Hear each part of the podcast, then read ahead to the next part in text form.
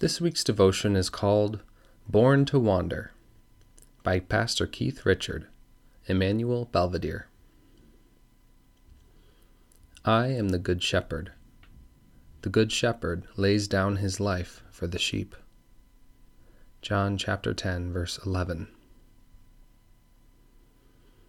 I'm pretty sure I inherited my wandering trait from my dad.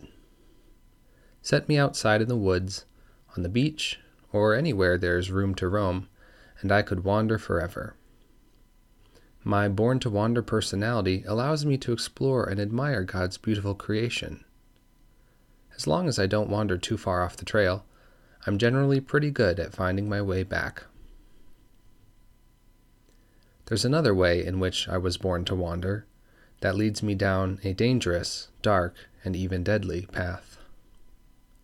As a sinner, I am prone to wander, prone to leave the God I love. Bonus points if you can name the hymn from which I stole that last line. He is the God who loves me, created me, and redeemed me. But I often desire to follow my own trails instead of trusting, following, and listening to the Good Shepherd.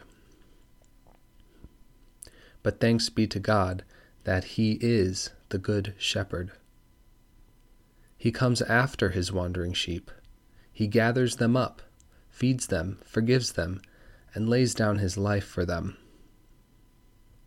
Maybe you feel like you've wandered a little too far off the trail and can't find your way back home.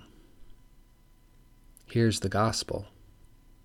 If the Good Shepherd can find me, he will have no problem finding you. In fact, he has found you. God calls us to remember our baptism, where we were born again, not to wander, but to be led, fed, and forgiven by the Good Shepherd.